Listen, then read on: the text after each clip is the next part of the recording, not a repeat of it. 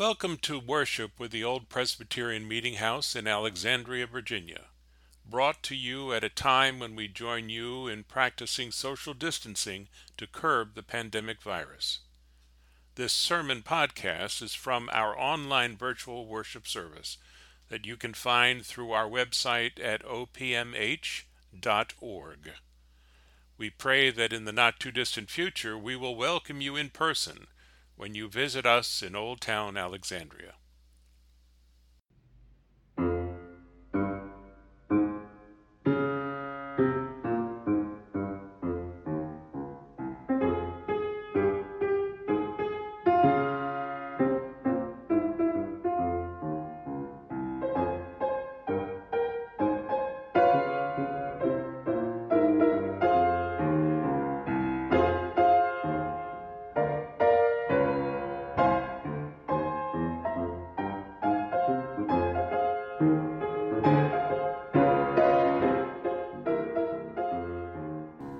Good morning, and welcome to this online worship service brought to you by the Old Presbyterian Meeting House in Alexandria, Virginia. It is hard to believe that this is our twenty-sixth Sunday of online worship. While we continue to miss being with you in person, we remain grateful for this new way of worshiping and being the church. And know that wherever you are on your journey of faith, you are always welcome here. I invite you now to join with other members of this congregation and with me as we seek to know and serve the Lord our God. The Lord be with you. Let us worship God.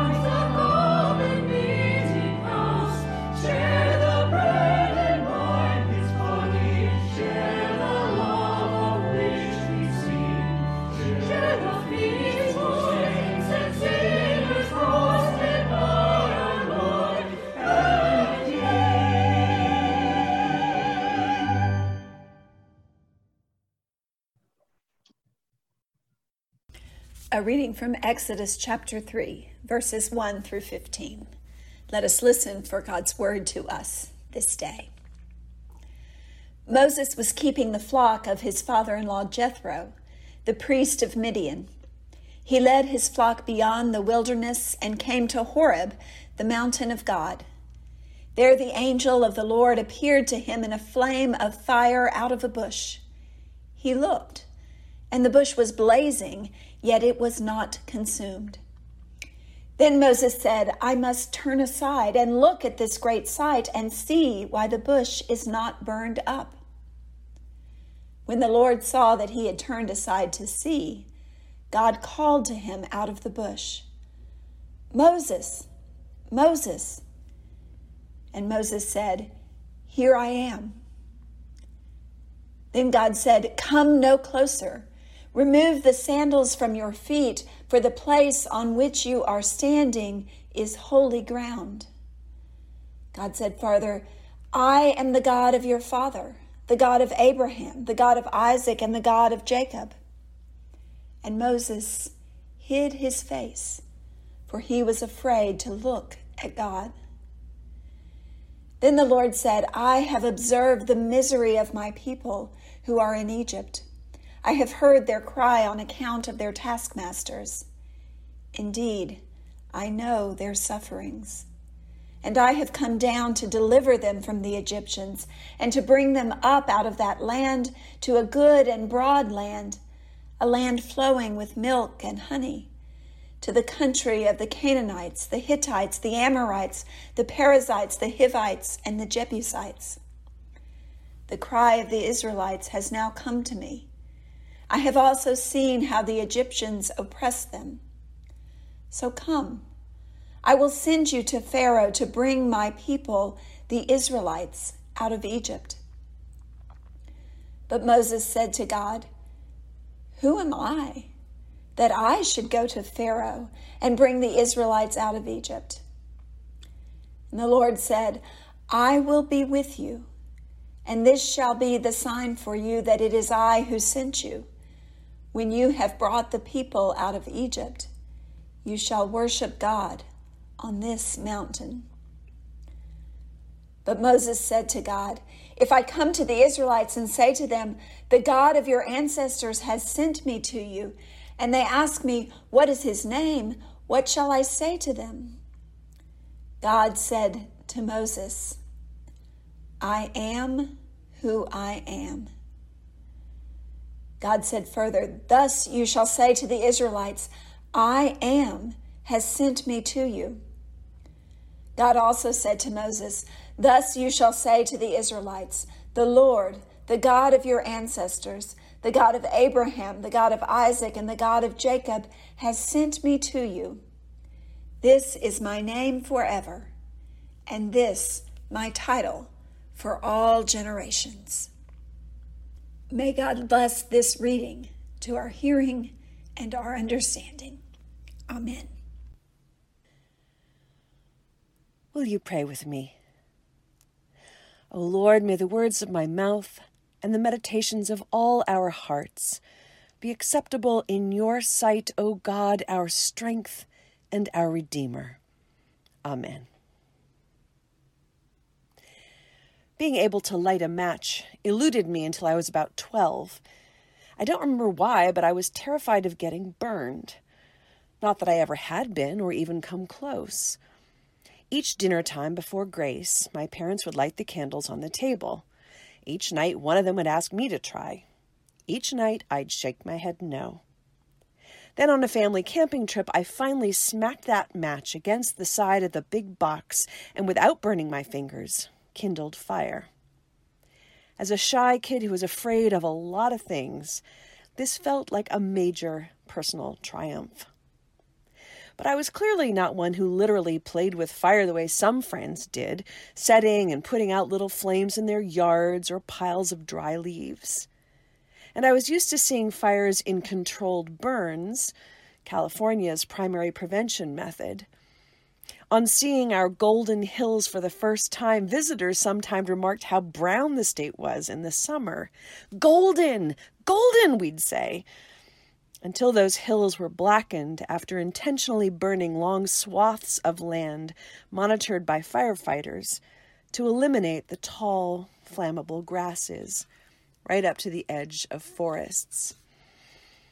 The photo on your bulletin is one of the many redwoods burning in the recent spate of California wildfires.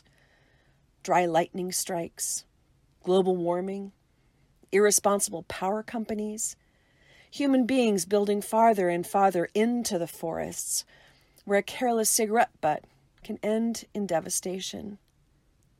But think about all the good fire can do too, and has done for eons, enabling us to keep warm, to cook, to gaze into its flames, studying the mysteries of the universe. Growing up, I loved fireplace fires, beach fires, campfires, and bonfires. They brought people together, and s'mores were frequently involved. As a kid, one of my favorite annual rituals was the Stanford University Big Game Bonfire Celebration on the seasonally empty basin of Lake Lagunita. Prince Lightfoot of the West Coast Yurok tribe volunteered to perform traditional dances starting in the fifties at the bonfires, until the university realized having an Indian mascot was racially insensitive and bonfires were bad for the environment, and they abandoned both. Our country is in the grips of a global pandemic that's spreading like wildfire. There are literal fires in the streets protesting the treatment of our black and brown and indigenous neighbors throughout history, too often at the hands of those charged with keeping us safe. Our country is as divided as it may ever have been about both. Our ill use of our planet is contributing to wildfires in the Northwest, and stronger and more frequent hurricanes in the Southeast. It's overwhelming, which is as good a reason to turn to our scriptures for guidance and solace. Most weeks, the preacher's task is to explore our faith, our struggles, our spirituality, in the context of God's history with us. But this passage where Moses meets God is about God more than it's about us. God catches the shepherd's attention by appearing in a burning bush that is never consumed, calling Moses out by name, introducing the divine self as I am who I am. In Hebrew, Yahweh is the verb of being. God is not a static noun or persona, but the very nature of being. And pronouncing the divine name, which Israelites then and Jews today do not, out of reverence, sounds like the very breath of life. Even though Moses complains later that he's not a good speaker, questioning whether God's sure he's the right guy for the job, here he takes off his sandals to stand on this holy and mysterious ground. Having shepherded his flock beyond the wilderness, imagine that, and up an arduous mountain, here he runs smack into God. Is he playing with fire and taking this leap of faith to be so honest with God about his shortcomings and questioning God's plan? Or is he playing with fire by risking everything to answer this call from God?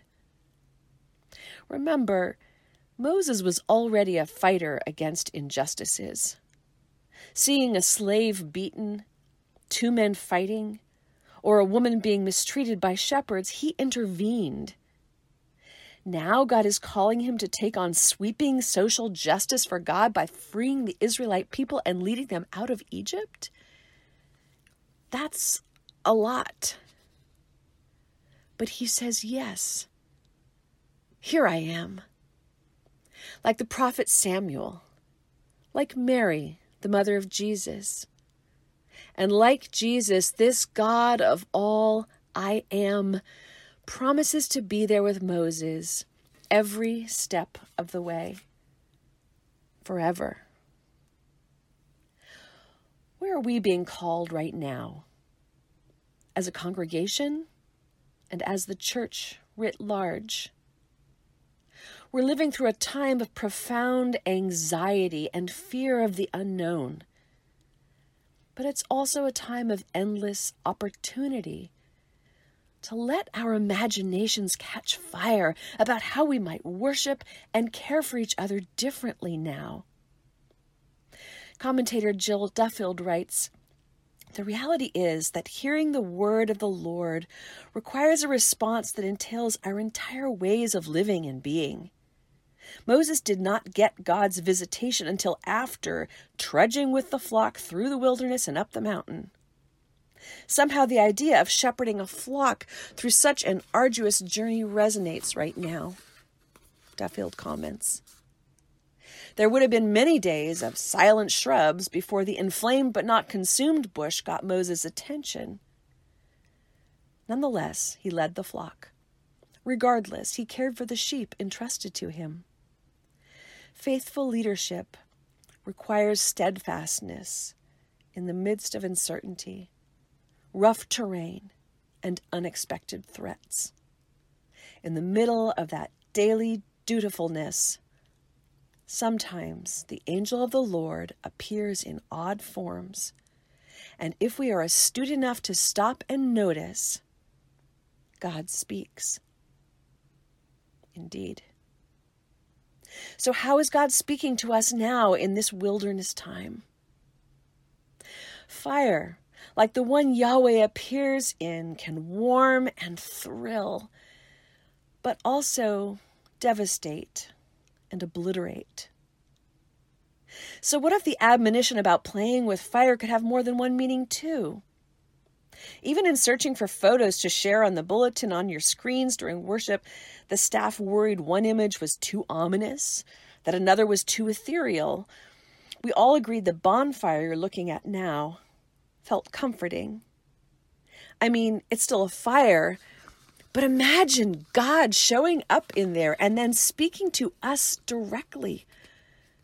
Instead of playing with fire in the sense of, that's reckless and dangerous, be careful, when our leaders contradict science, or question coronavirus statistics, or gaslight the public insisting the pandemic's almost over when experts say it's not, when some equate peaceful protests bringing attention to systemic racism with rioting and looting, when economic safety is prioritized over living or dying, instead of all that, what if we played with the fire in the sense of the Holy Spirit's inspiration that descended as tongues of fire back on Pentecost?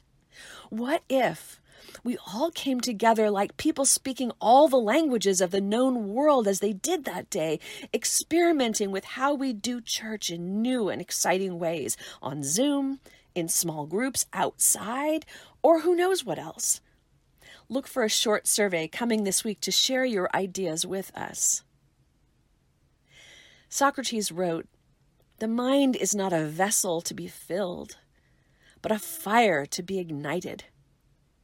Like the ancient California redwood surviving forest fire after fire, I'm confident God can survive a period of online worship and Zoom meetings, as the body of Christ adapts nimbly to serve God and one another in new and Spirit-inspired ways. God and the church have been through a lot historically. And what comes out of controlled burns, or even wildfires? New growth, freedom to begin again. Methodist pastor James C. Howell writes, "Americans blithely think freedom is, I can do whatever the heck I want. Or they might piously add, I can worship God the way I want." So egocentric, isn't it? And so patently false, he says. We are profoundly bound to the habits, mores, and ideologies of our culture. Bound to sin, self, anxiety, you name it. And note well that when the Israelites were set free, God led them directly to Mount Sinai to download hundreds of laws, to forge a covenant with them, to show them how to stay free, to introduce history's curious idea that does reappear in Christianity. We are set free to be servants of another. God, the great I Am, calls us individually and collectively to stand on holy ground, even when we're worshiping at home instead of in our sanctuary, to let go of fears of getting burned, even when we don't know how all this will turn out, to continue to help and serve, even when we wonder if the few small things we might try to do to heal our collective brokenness can add up to very much. To that, God calls, "Come, live in the light. Live into faith, letting go of fear. God invites us to play with the fire of the Holy Spirit, of the creativity God gave each of us. Let "You're on fire" be our new powerful affirmation of creativity and service. Let the good news of Jesus Christ spread like wildfire, enlightening all our hearts and souls. Let us answer God's call to love God and one another, to do justice, speaking truth to power, walking humbly while wearing a mask and keeping a little distance, to serve one another, to set one another's hearts on fire. Amen. O Lord, take our mouths and speak through them. Take our minds and think through them. Take our hands and work through them. Then take our hearts and set them on fire. And now may God bless you and keep you. May God's light shine upon you and be gracious to you. May God bring us all peace, now and forever. Amen.